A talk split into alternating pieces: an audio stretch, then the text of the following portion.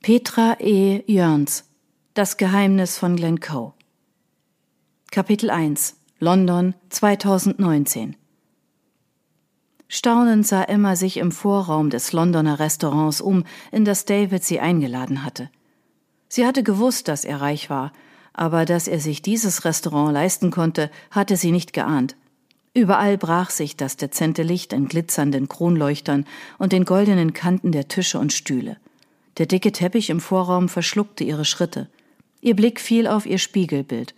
In dem mit Blattgold geschmückten Rahmen kam ihr das dezente schwarze Abendkleid, das zu Hause in ihrer kleinen Wohnung noch so overdressed gewirkt hatte, zu schlicht vor. Ihre roten Haare, auf die sie sonst so stolz war, zu grell.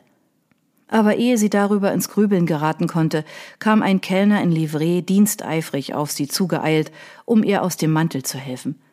Danke, sagte Emma geistesabwesend. Ihr Blick war von der fremden Umgebung immer noch gefangen. Die Dame hat eine Reservierung? fragte der Kellner. Oh ja, nein, ich meine, äh, Mr. Jackson hat für uns einen Tisch reserviert? Mr. Jackson wartet bereits auf Sie, wenn ich Sie hinführen darf? Fragend sah der Kellner sie an. Ja, ja, natürlich, gerne, beeilte Emma sich zu antworten. Mit einem knappen Neigen des Kopfes wandte der Kellner sich um und ging voraus. Emma folgte ihm, während ihr Blick durch den riesigen Raum mit den kostbaren Tischen und Stühlen irrte. Das waren wundervolle Kopien von Louis Saints Möbeln. Ganz sicher waren sie nicht echt, denn dann wären sie ein Vermögen wert gewesen. Vor einer Fensternische, von der aus man einen Blick auf den selbst im Dunkel noch im Frühlingsgrün leuchtenden Garten mit Rabatten, Pergolen und Statuen hatte, blieb er vor einem Tisch für zwei stehen. Mr. Jackson, Ihr Gast, sagte der Kellner. David war aufgestanden und griff nach Emmas Hand. Zu ihrem Erstaunen hob er sie an seine Lippen und drückte einen Kuss darauf. Setz dich doch, meine Liebe, sagte er und drückte ihr einen Stuhl zurecht. Überwältigt von der Fülle der fremden Eindrücke ließ Emma sich auf dem zierlichen Stuhl nieder. Gewohnheitsmäßig erkundeten ihre Finger das Samtpolster und die Schnitzereien der Stuhlkante. War er Etwa doch echt? Darf ich den Herrschaften etwas zu trinken bringen? fragte der Kellner. Eine Flasche Champagner bitte und zwei Gläser. Darf ich den Don Perignon empfehlen? Selbstverständlich, erwiderte David, während er sich gegenüber von Emma niederließ. Immer noch ließ sie ihren Blick über die Einrichtung und die kunstvollen Stuckarbeiten an Decke und Wänden wandern.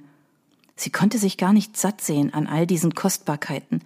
Selbstvergessen strich sie über die Tischkante, erkundete die Schnitzereien und kratzte leicht mit dem Fingernagel am Gold. War das etwa Blattgold? Die Schnitzerei jedenfalls war dem Louis Saint-Stil perfekt nachempfunden, so perfekt, dass sie fast glaubte. Gefällt es dir? fragte David. Ein breites Lächeln lag auf seinem Gesicht. Verwirrt richtete Emma den Blick auf ihn. Es ist atemberaubend, erwiderte sie. Du bist atemberaubend. Seine dunklen Augen strahlten in einem warmen Glanz. Emma schluckte. Ist das echt? Die Einrichtung? Sie nickte nur, so überwältigt war sie. Zumindest ein Teil. Ich weiß, dass der große Kronleuchter dort vorn eine echte Antiquität ist, ebenso ein Teil der Tische und Stühle. Der Rest sind sehr gute Kopien. Ich habe natürlich darauf bestanden, an einem der echten Stücke zu sitzen. Schuldbewusst zog Emma die Hand zurück und sie hatte am Blattgold gekratzt. Ich wusste, dass es dir gefallen würde. Und ich habe noch eine Überraschung für dich. Christie's sucht eine Historikerin. Christie's war das renommierteste und älteste Antiquitätengeschäft Londons. Dort arbeiten zu dürfen, käme einem Sechser im Lotto gleich. Zumal sie frisch vom Studium kam. Emmas Kehle wurde trocken.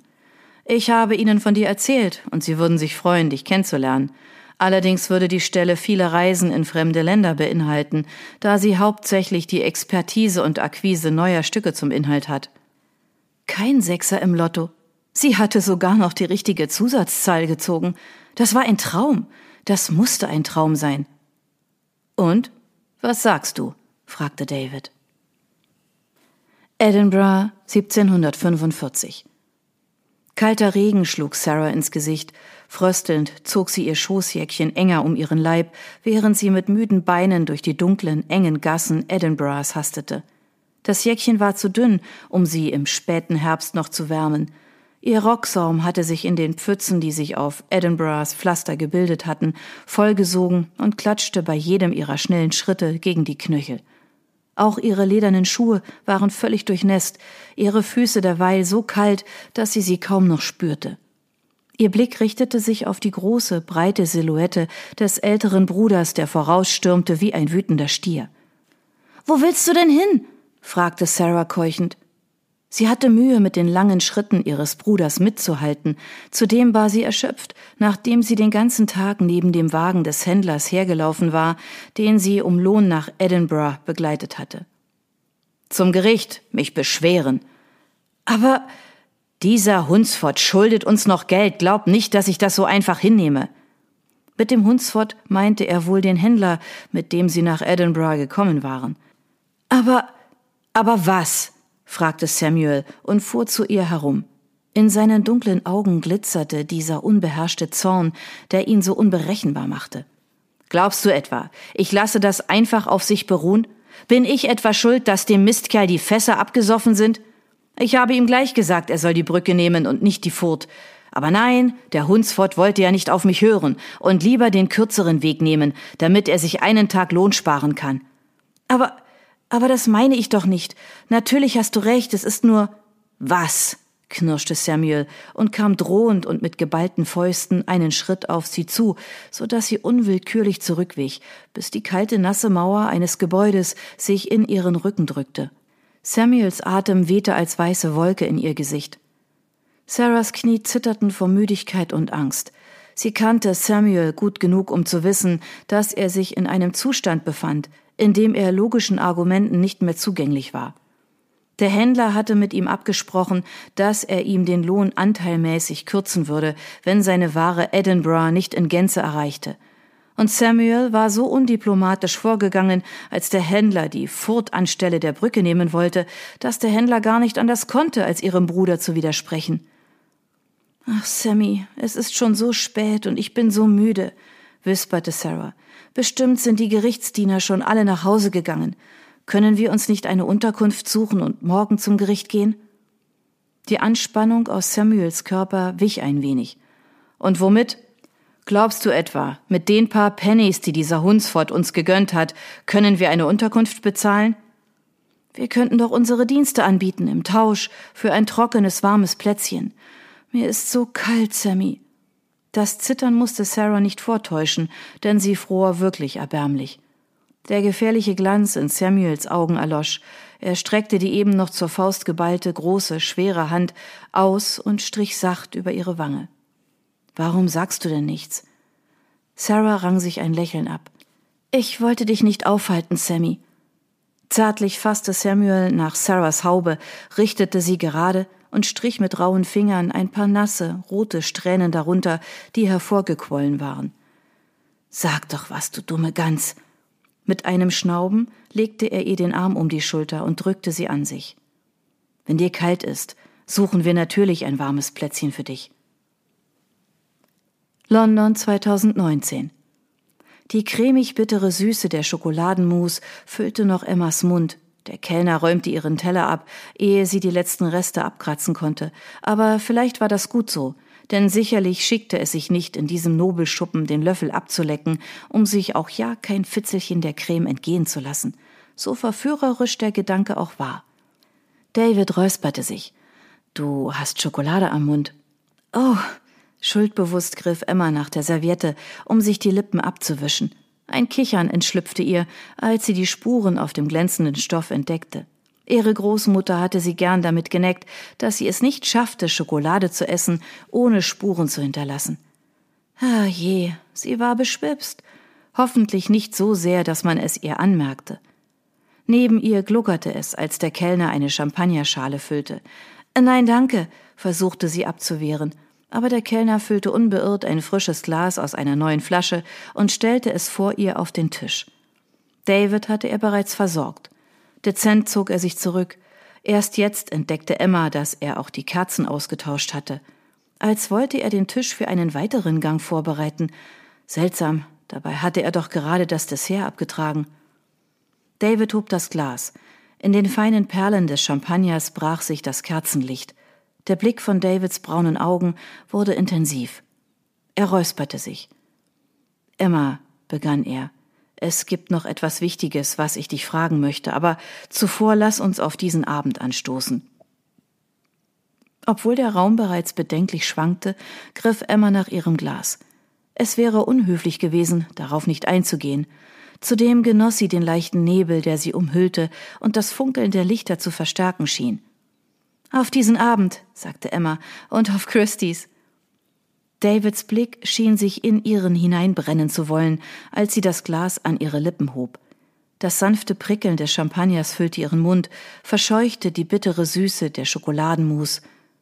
Im Glas klimperte es leise. Verdutzt setzte es Emma ab und sah hinein. Es konnte doch nicht sein, dass in diesem piekfeinen Laden etwas ins Glas gefallen war. Willst du meine Frau werden, Emma?